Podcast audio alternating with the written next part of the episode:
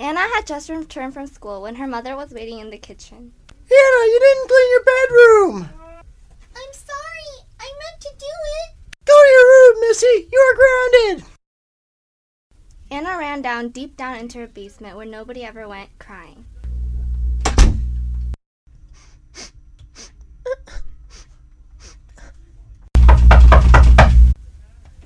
Cut it out. She's crying. Hello?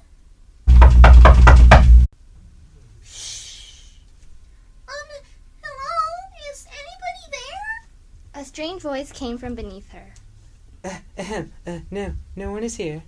Anna looked around and her tears were on a pause. Suddenly, a slam from below made her jump. Anna fell to her side. When she looked up, she saw two strange, giant, fluffy creatures with black spots standing right in front of her.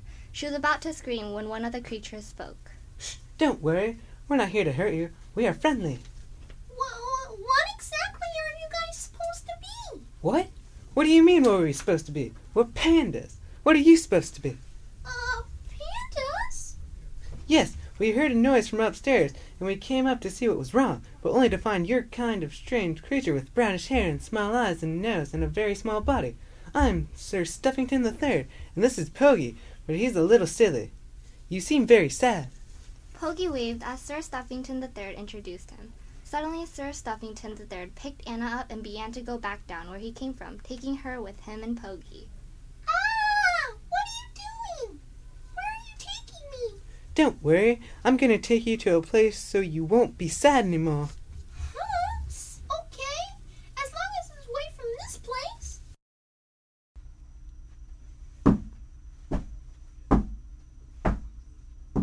As Anna was being carried down, she realized that where she was headed to was underwater. She freaked out, but when she squeezed her eyes shut and felt the water embracing her body, she got ready to hold her breath.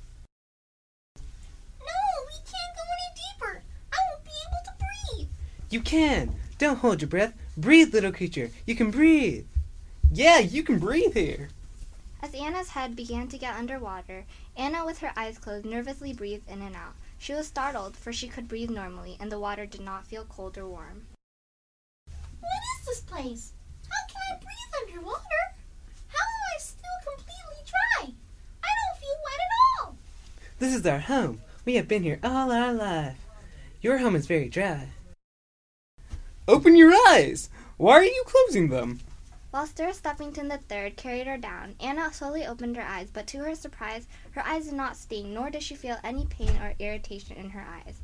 She saw everything clearly. Anna looked around in awe. This world was amazingly beautiful.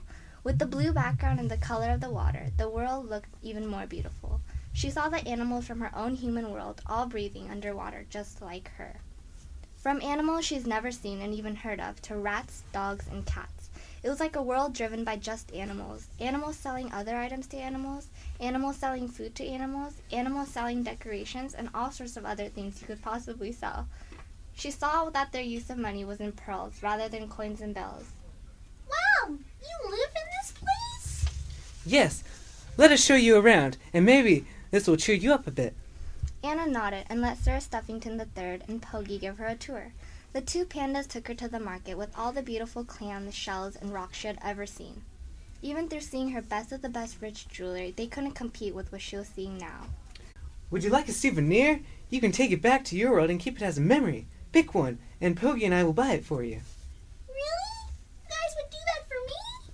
Pogie was off at another market playing on a pogo stick with his eyes crossed. The two laughed and went back to looking at the rocks, shells, and clams.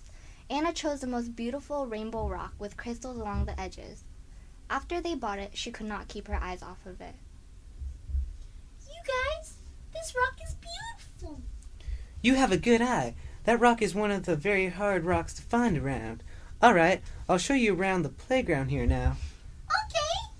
As Pogie came back to join their group, the three of them went to a nearby shoe store. Anna glanced at all the strange types of shoes there were.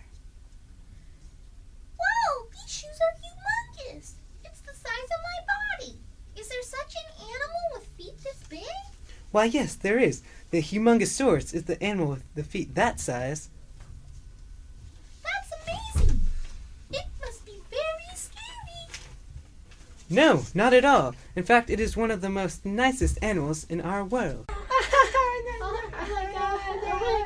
Oh Anna giggled as they continued to find the shoe that would fit her just right. In the end, nobody could find the right shoe size for her, but Anna was able to still have a great time even without finding a shoe. Well, your parents are probably worried now. Your world seems to pass by a lot faster than our world, so let's take you back now, Anna. No, I don't want to go. My mom doesn't love me. She probably doesn't want to see me. Sir Stuffington III and Poggy listened to her tell her story of what had happened. Oh, Anna, it'll be okay. The two pandas looked at each other and laughed, for they had spoken. Well, Anna, you should apologize to your mother because she only wants the best for you.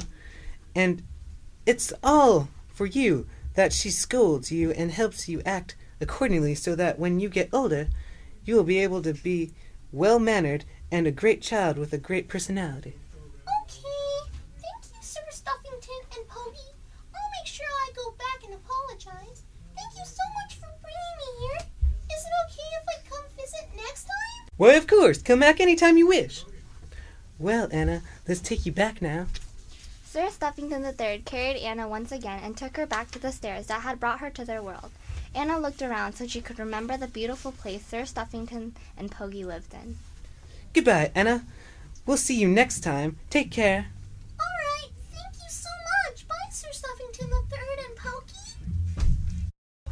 Right as Anna closed the door to their world, she heard Carol, her personal maid, outside of the basement door.